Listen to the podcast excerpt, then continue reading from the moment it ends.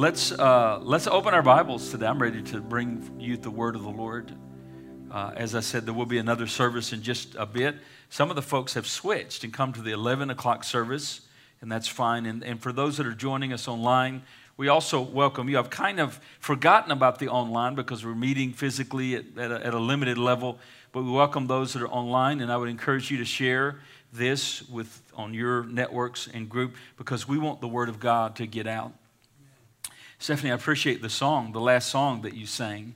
We haven't consulted, but that song fits perfectly into what I want to say today and what I believe the Lord wants to say to us today. I want to go to, to a familiar chapter, two Corinthians chapter five. two Corinthians chapter five. We're going to begin with two verses of Scripture, and we will find our title of this message within the eighteenth verse. So two Corinthians chapter five, verses seventeen and eighteen. And it reads like this: therefore, if anyone is in Christ, he is a new creation. In the, in the Scripture, we are taught that God is creator. We are taught that in the beginning, God created the heavens and the earth.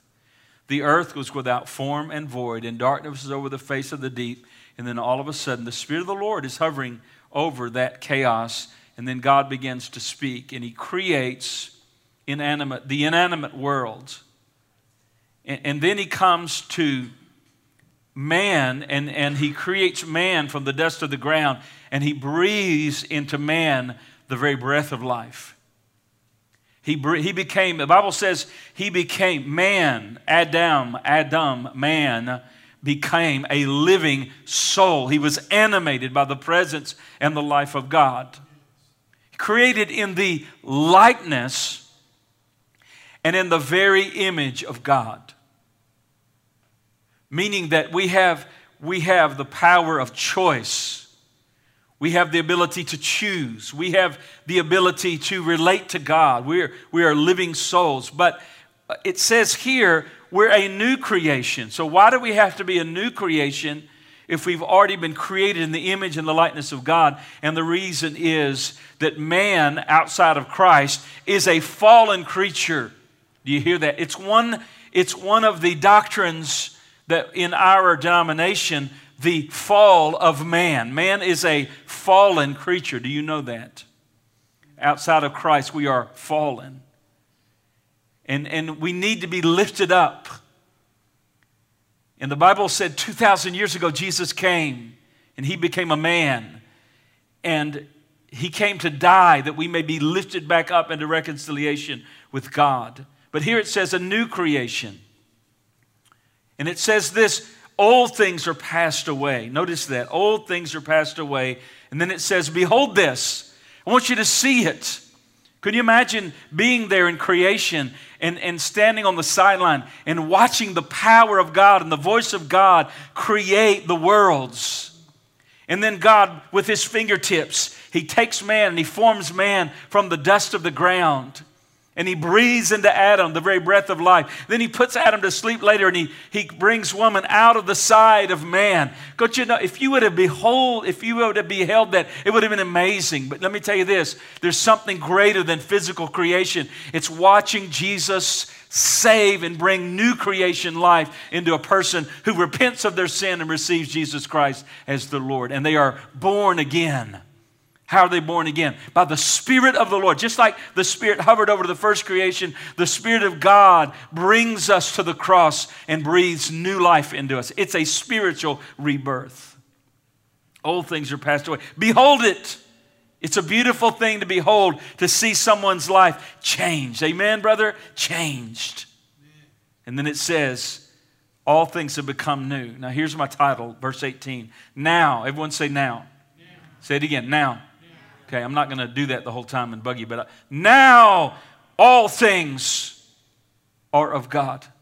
Now all things are of God, who has reconciled us to Himself through Jesus Christ and has given us the ministry of reconciliation. Father, I ask You to bless the reading of Your word today. I don't depend on oratory. I don't depend on human rhetoric or human skill. Lord, in these moments, I ask you for your presence. For, Lord, if it's human speech and skill, Lord, if it's in the wisdom of man, it's just speech. There's no spiritual life in it. There's no change. It's like planting seed in shallow soil. But, Lord, if your Spirit will take this, it will be planted deeply in the heart of everyone listening. And I ask you to give us the anointing. Give us Spirit-inspired speech. I humble myself before you, asking for your help, asking for your blessing. And we ask it, and we do it in Jesus' name. Amen. Now all things are of God. This passage, actually this chapter, two Corinthians five, gets to the very core of what is a Christian. I really like, rather than the term and the word Christian, I like the term and the phrase better, a follower of Jesus. And you may ask why. Because do you realize that originally the term Christian was a derogatory term? The word Christian was, was what the enemies of Christians were saying about them. They were first called Christians in Antioch. But the first words that Jesus said is, follow me. If you would follow me, take up your cross. Who are we? We are Christians, but we are the followers of Jesus. So what does that mean? What does that mean? I think every generation, I think now even every decade, we have to go back and rediscover this because of the changing spiritual Christendom landscape. What does it mean to be a Christian?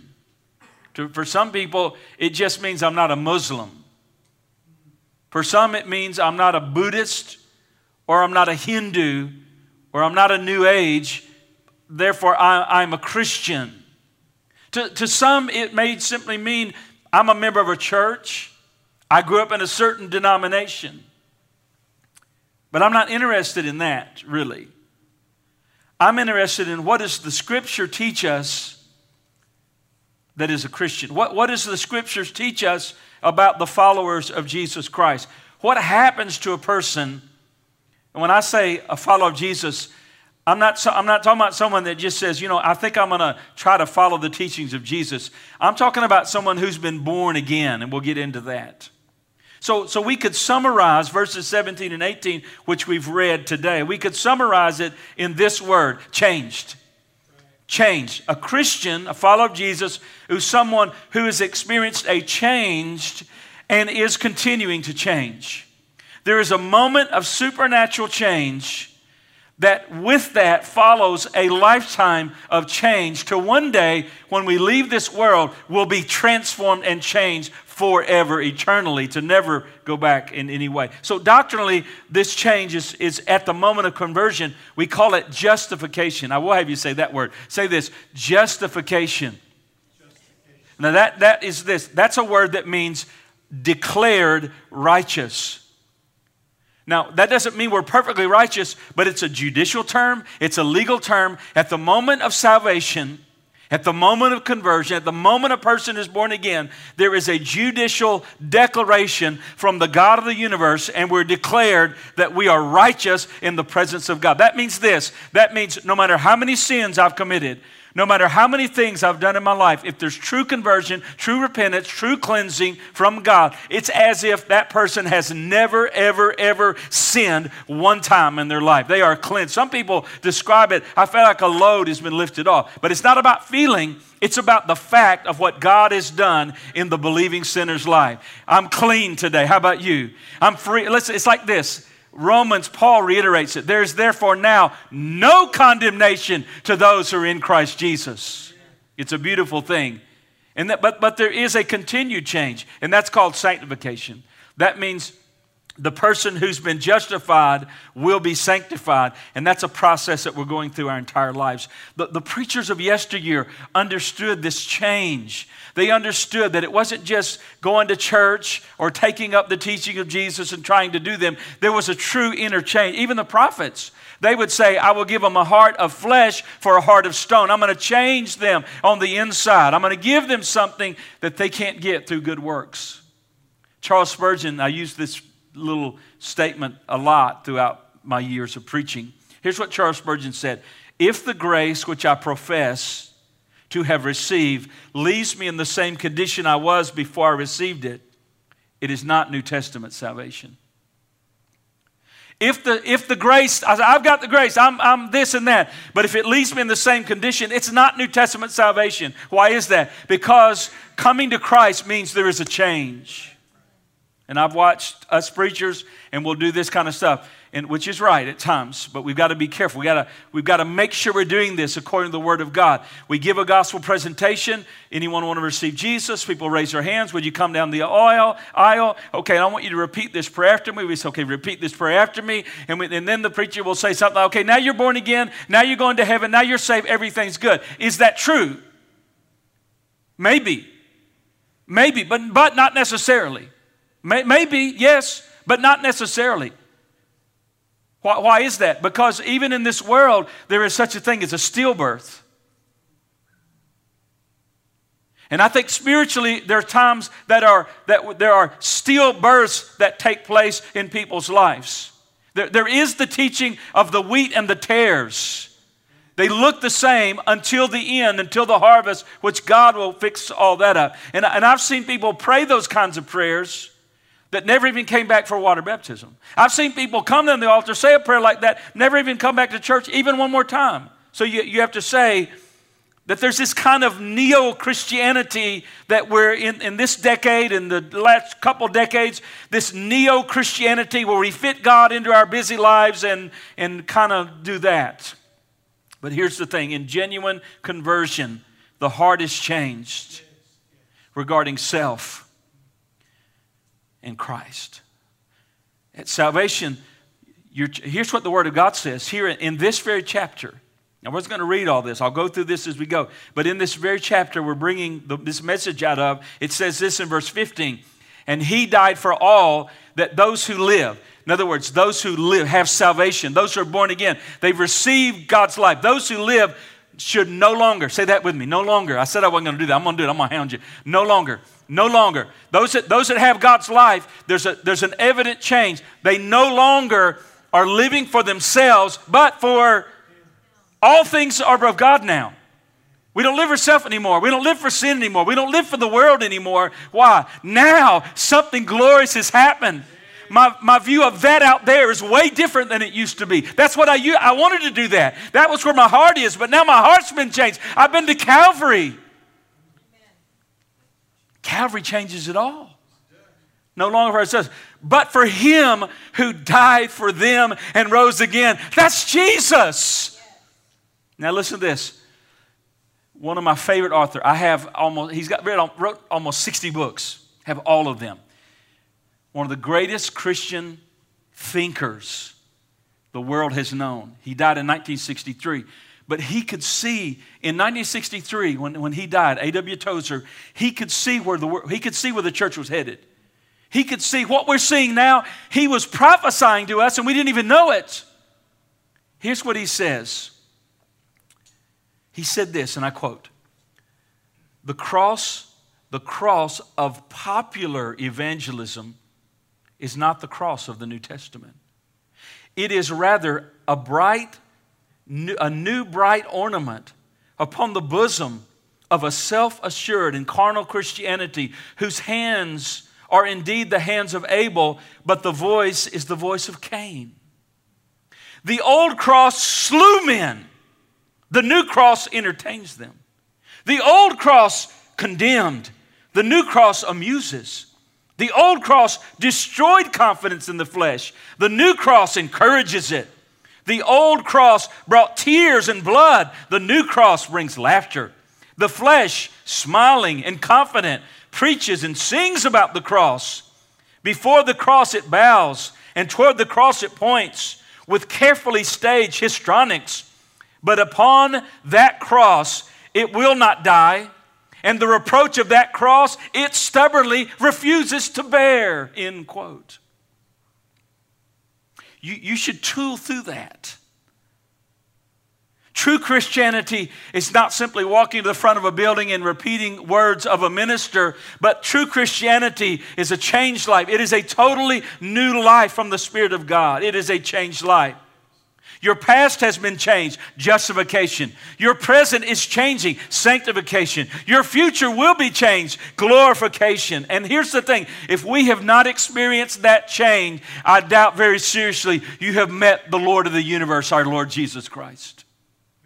You may hate him, you may re- or you may reject him. You may love him or you may follow him. But what this world will not do, they will not ignore him. They're going to have to, what have you done with Jesus? They will meet him again one day.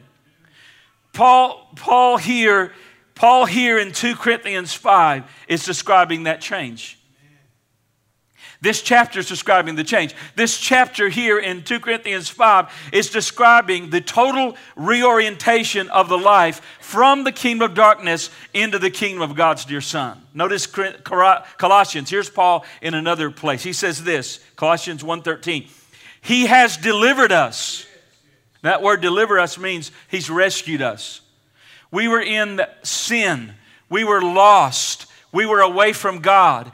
And God sent Jesus on a rescue mission. God so loved the world that he gave his son. And he became a part of this world. He suffered. He lived thirty-three and a half years. Pastor, do you believe Jesus is the Son of God? He is the Son of God. He is the only Son of God.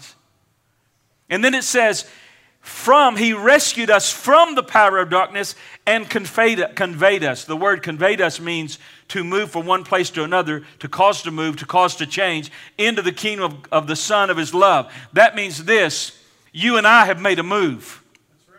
You hear that? At the moment when Jesus came and there was true salvation that took place, spiritually, I left Adam's race and I got in Jesus' race. I left the old creation that was dead and lost and heading for judgment, and I'm in this new hopeful race of people called believers, the followers of Jesus, and we're headed to glory. Come on. We're headed to glory. Now there again, Tozer had a, had a, had a right mindset of this. Listen to what he said again. A real Christian is an odd number anyway, he says. Now listen to this. A real Christian is an odd number anyway. He feels supreme love for one he has never seen, talks familiarly every day to someone he cannot see, expects to go to heaven on the virtue of another, empties himself in order to be full, admits he's wrong to be declared right, goes down in order to go up, is strongest when he's weakest, richest when he's poorest, happiest when he feels his worst. He dies so that he can live, forsakes in order to have, gives away so he can keep. He sees the invisible, hears the inaudible, and knows that which surpasses knowledge. Sounds like Bible Christianity to me. A total different kingdom than this world, built on different principles. Certainly has a different leader. Come on. A Christian is someone who's longing, he's looking, and he's living. A Christian is someone who we long for life beyond this world. This world no longer holds our affections. The Christian is someone, we look at life differently. We see people differently. We see circumstance. We don't see the world like the world does. We see it through gospel glasses. We see it through the prophetic word. We see what it is according to God's vantage point. We have the mind of Christ. We see where it's headed. We see where it, it end up. A Christian is someone who lives in this present world with a definite calling and a definite purpose and a definite aim, and we'll touch on that. I mean, if, if we didn't have a purpose, the moment we're saved, if it's just to go to heaven, all of us, we'd be raptured up the moment we said yes to Jesus, right? Someone says, yes, Jesus, they're gone, if heaven's the only goal. No, no, we are salt in this world. We are light in this world. Now listen. All things are of God. What does that mean? Here's what it means. If all things are of God and we had a complete reorientation of our lives out of darkness into light, one thing it means is our, now our, our focus is heavenly now. We have a heavenly focus. We long for something beyond this time, space, physical world. We look to the future. We're headed to a different destination. Look at verse one of this chapter we're looking at. For we know that if our earthly house, this tent, now the earthly house is talking about is his physical body. He said this earthly house, this tent, is destroyed. We have a building from God, a house not made with hands, notice, eternal in the heavens. You know that Christians are the most hopeful people on the face of the earth. Thank you.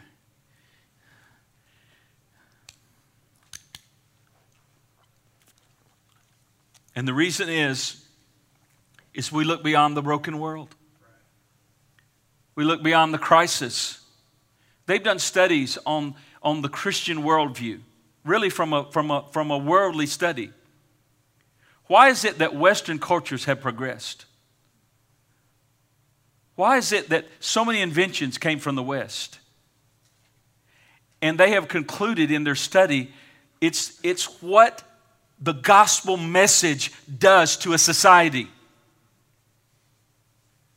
W- listen, I'm talking about without people being saved. When a, when a society without being saved is Christianized, you understand what I'm saying? Christianized. I mean, our court system came from the laws of Moses.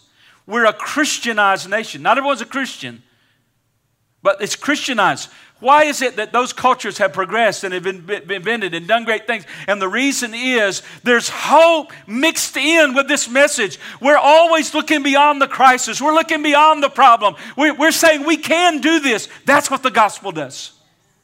Most hopeful people in the world are Christians. The truth is, the only hope that the only hope this world has has is what you have. There is no other hope beyond the hope of Jesus Christ. There is no hope beyond the hope that is found in Christ Jesus. There is no other name given under heaven whereby we must be saved. He said, I am the way, the truth, and the life. He is the Savior. He is the hope of the world. So what does it mean? All things are of God now. It means my orientation now is heavenly. Because heaven is our home. Well, verse two says our, our habitation, and this is in the text we read in that chapter, our habitation which is from heaven. Our home, our habitation, which is from heaven. We're going to get a new body to be able to live in heaven forever. Amen. Oh, glory. I, I know I'm, I'm with you, J R. I say amen to that. I can't hit my three iron near as far as I used to. But notice this. Jesus said, I will destroy this temple made with hands, and within three days I will build another without hands. So what happened is Jesus raised on the third day, and we're also going to be raised after we die, if we die and are not resurrected before, we're going to be, our bodies are going to be raised up. Philippians three says we're going to get a new body transformed. It's going to be like his body. He's going to subdue all that mortality, and it's going to be swallowed up in life. Hebrews says this, but Christ came as a high priest of the good things which are to come with the greater and more perfect tabernacle. Notice this. The more perfect tabernacle. No, here's the phrase again. Not made with hands. Isn't that what Jesus said? He said, I'm going to build this temple up. Not made with hands. And then he says here, a more perfect tabernacle. Not made with hands. That is not of this creation. Not physical. Now notice this. The, it, Jesus raised from the dead. And the people of God that raised from the dead with him, the church, we become a new temple. Jesus said the temple in the Jerusalem is going to be torn down, not one stone upon another, but I'm going to build a better temple. And what is it? It's not physical, but here's what Peter says. You also as living stones are built up a spiritual house, a holy priesthood to offer spiritual sacrifices acceptable to God through Jesus Christ. Every time someone is converted and truly born again, they become a brick in that new temple.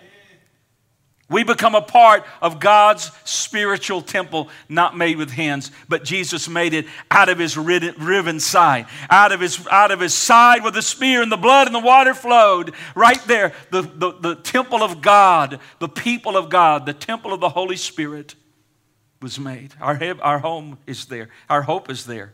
Verse one says eternal, eternal in the heavens, eternal in the heavens.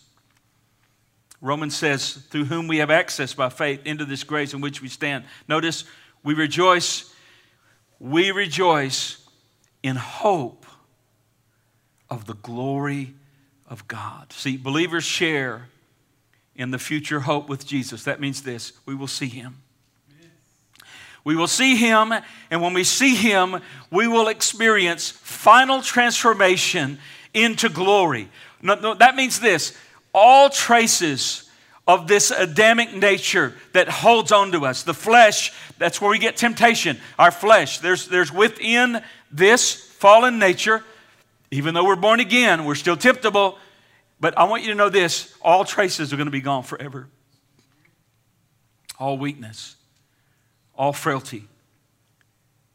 Colossians says, set your mind on things above, not on things of the earth. You died, and your life was hidden with Christ in God. Christ, who is your life, who is our life, when he appears, you will also appear with him. Notice, in glory. It's the hope of glory. And then Romans outlines it like this. We know that all things work together for the good of those that love God. Those who are called according to his purpose, whom he foreknew. That's foreloved. Set his love upon us in eternity past. He also predestined. That's marked out beforehand. He's marked out a path. In other words, predestination is this.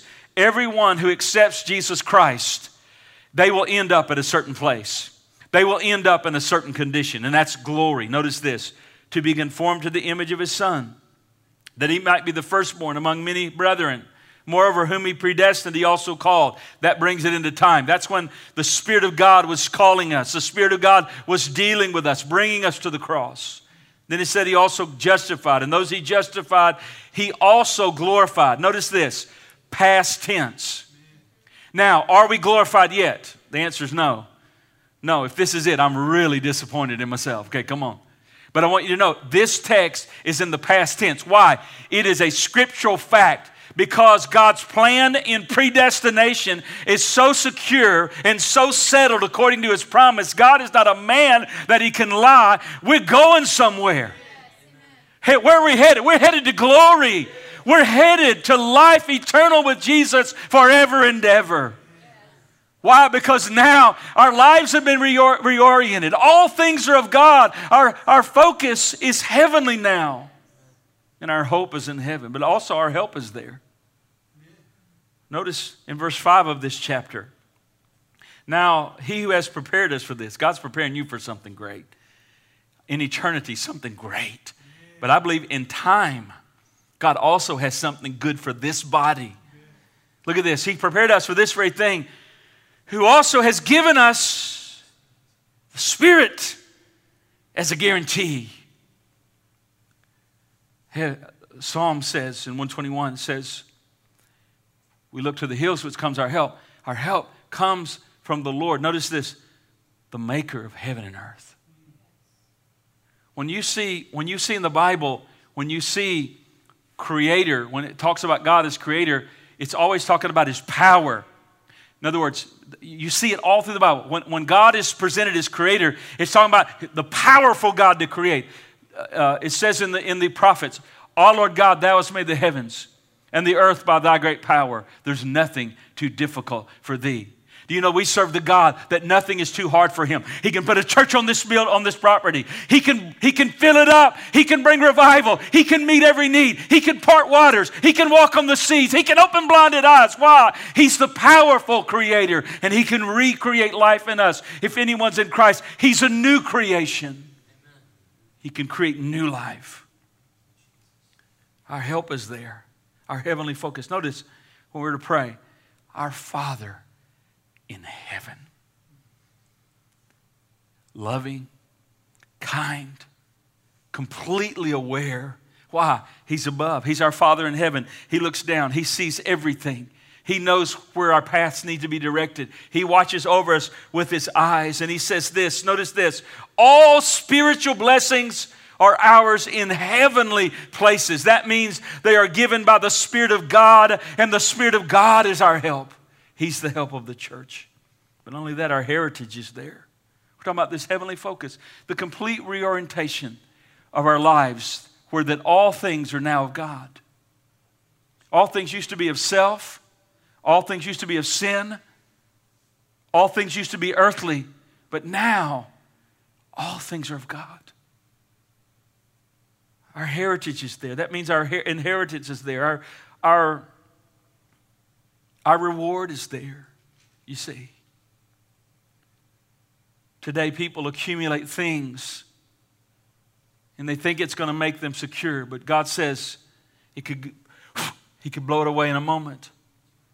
Bible says don't trust in riches because they could be gone in a moment.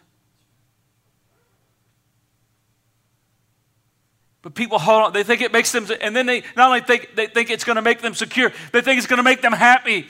If I just had this or had that, I can tell you it doesn't. Some of the most miserable people in the world have such affluence that it almost boggles the mind. There are some, there are some people that are rich, that are richer than some small countries in the world, one person.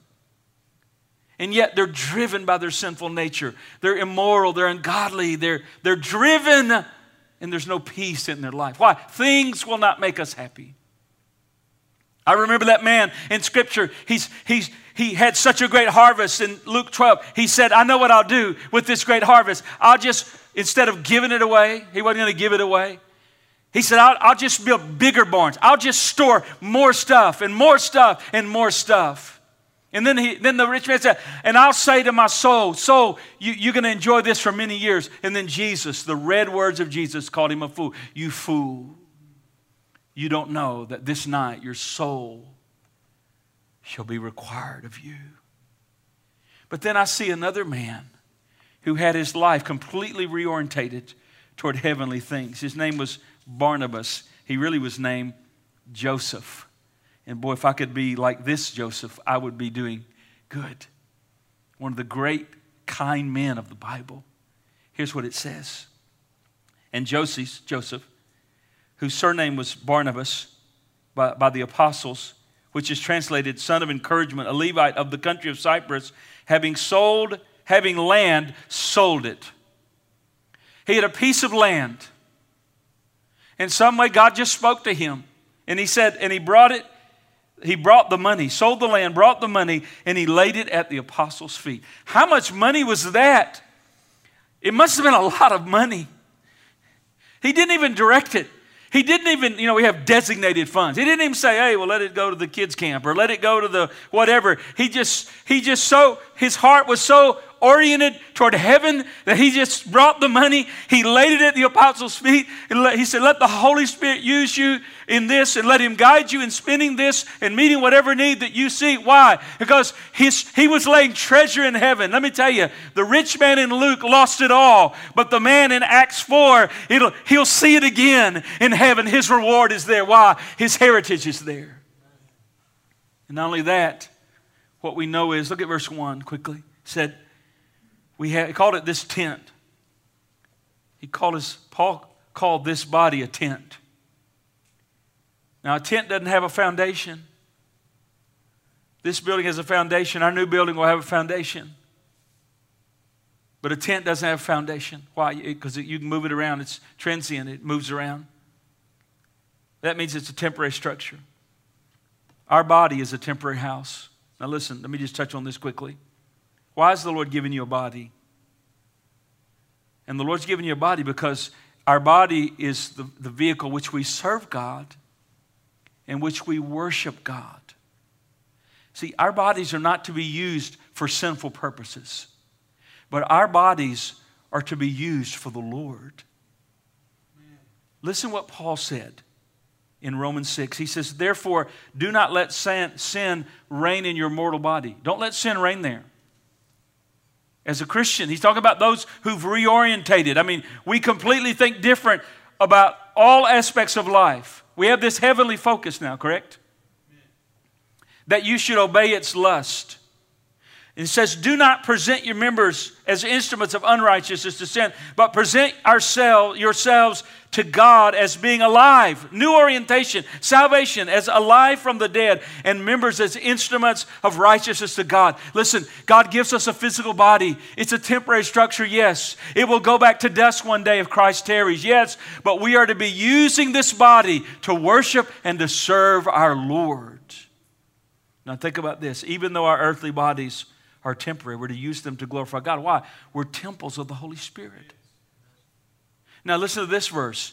Do you not know that you're, you are the temple of God and the Spirit of God dwells in you? That verse doesn't mean your physical body. That, that verse means, that's First Corinthians three sixteen, means the whole church, the church body gathering together is the temple of God. But then there is First Corinthians six nineteen. Now this speaks of your physical body. Or do you not know that your body, this is physical body, not the church body, physical body, your body is the temple of the Holy Spirit who is in you, whom you have from God, and you are not your own.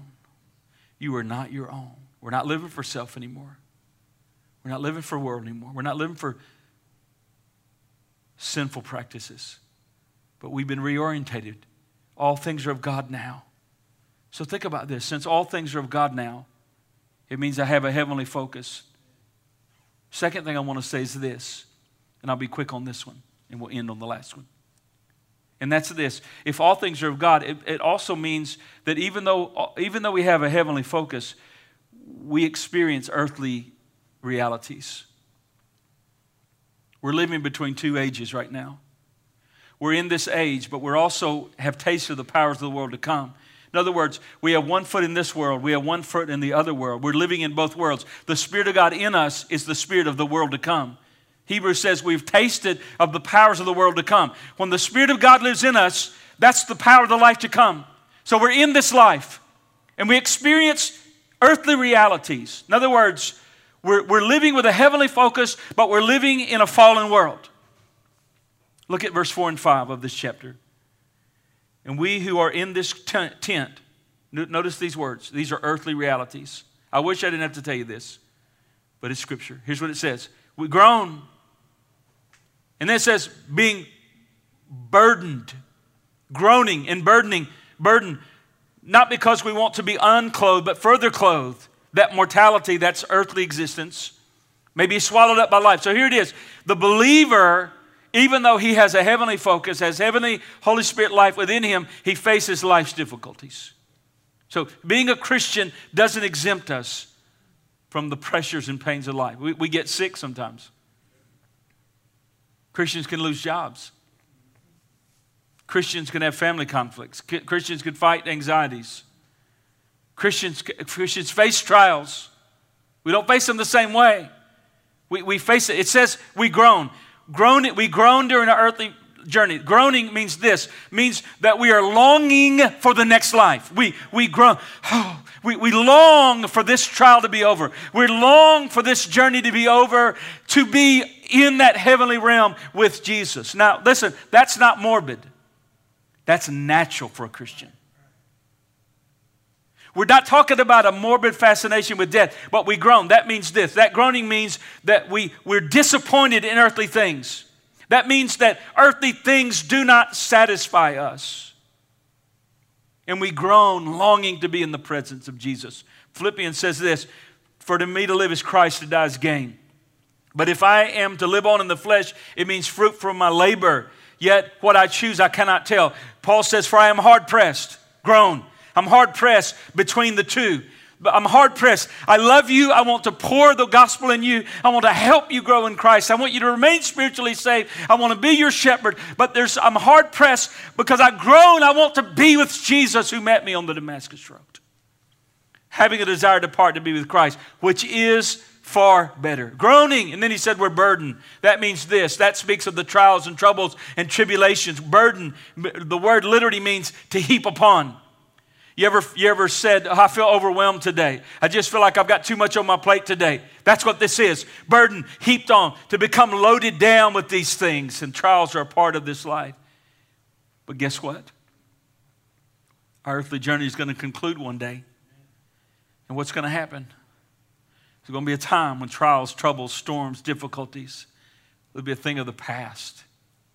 Here's what, here's what it says in verse four and five. It says, that mortality may be swallowed up by life. That mortality may be swallowed up by life. Now, he who prepared us this very thing is God, giving us a spirit. So think about this. All things are God means we have a heavenly focus. It means that we will experience earthly things. And lastly, I'll close with this. We have a divine mandate.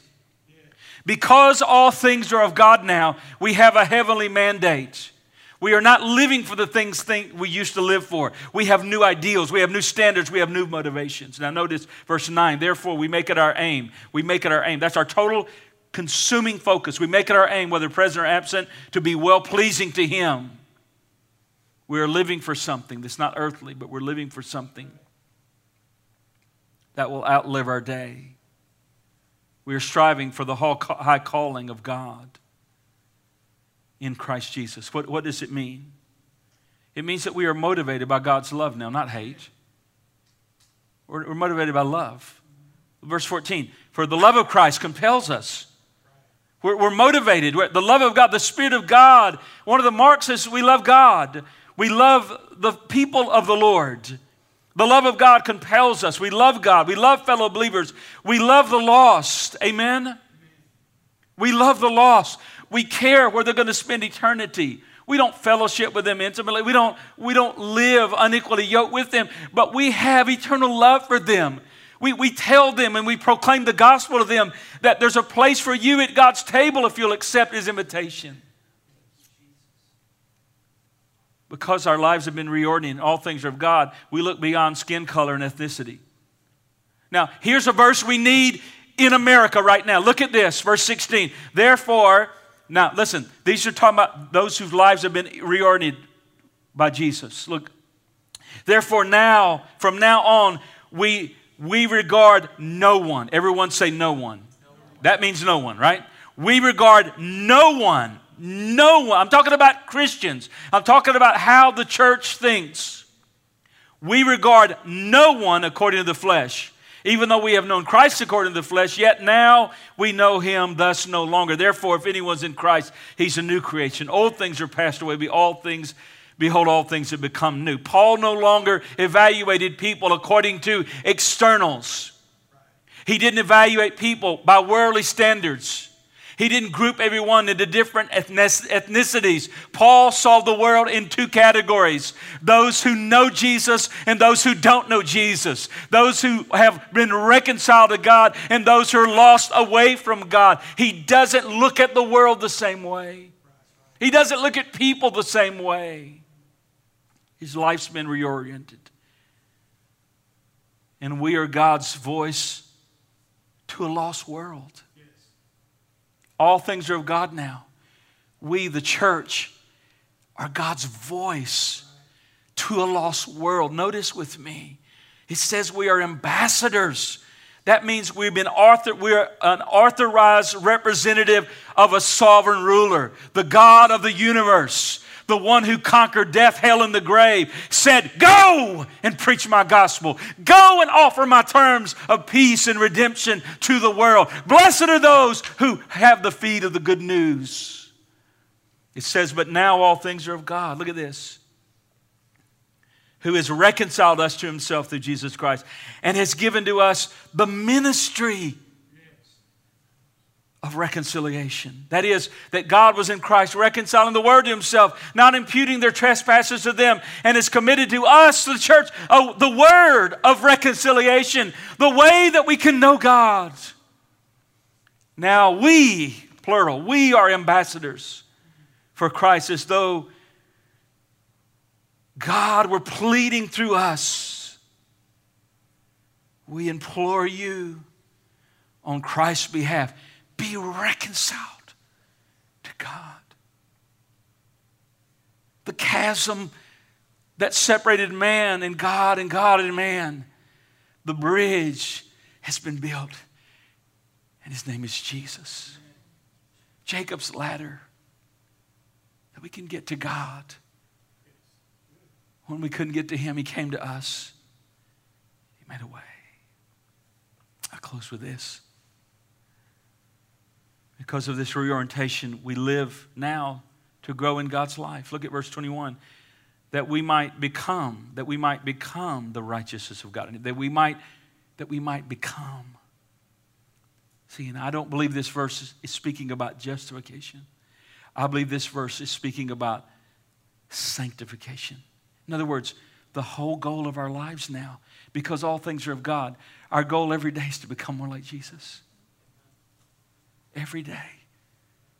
To become like Christ. That one day when we see Him, we'll be like Him when we see Him as He is, but striving to allow the Spirit of God to form us into Christ's likeness. I'll close with this. In eighteen fifty-eight, Frances Ridley Havergal was visiting Germany with her father. She was a hymn writer, poem. She wrote poem, English poem. and hymn writer.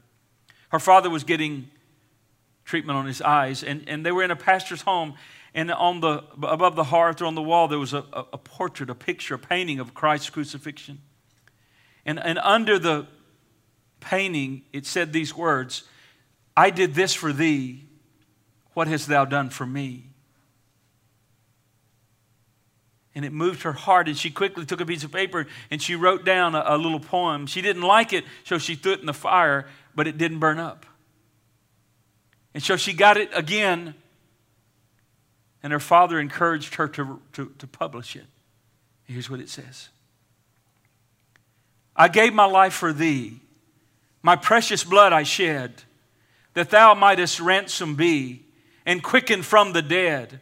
I gave, I gave my life for thee. What hast thou done for me?" I want you to stand. And I think the way we could conclude this service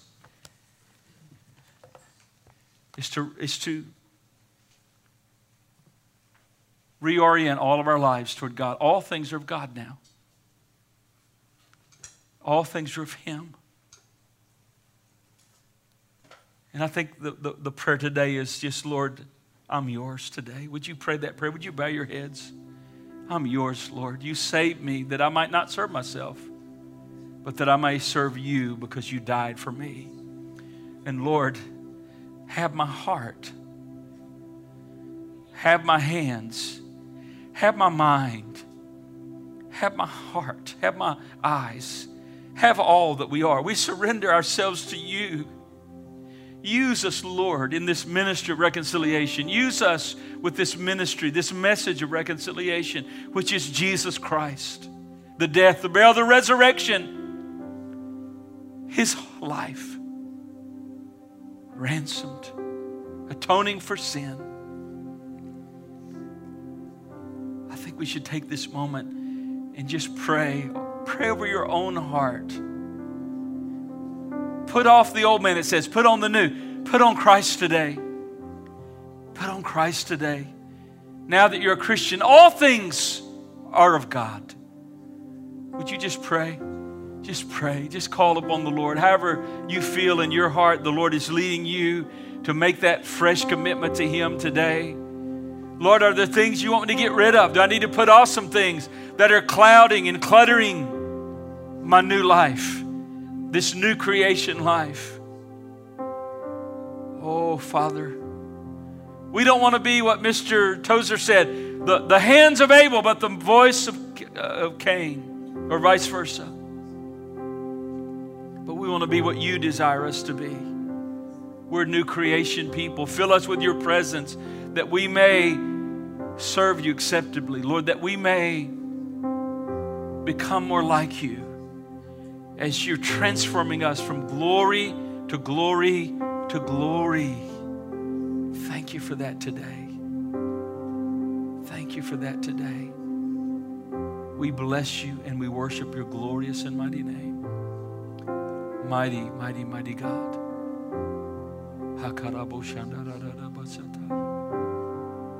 Praise your glorious name. Oh, we love you, Lord. Thank you, Lord. Transform us, Lord. And Lord, we pray that Trinity Life Church, that Lord, we would, that we would be what you desire us to be. We bring honor and glory to you in all things, and that we'd be becoming the righteousness of God in Christ Jesus. Thank you for your mercies. Thank you for your mercies.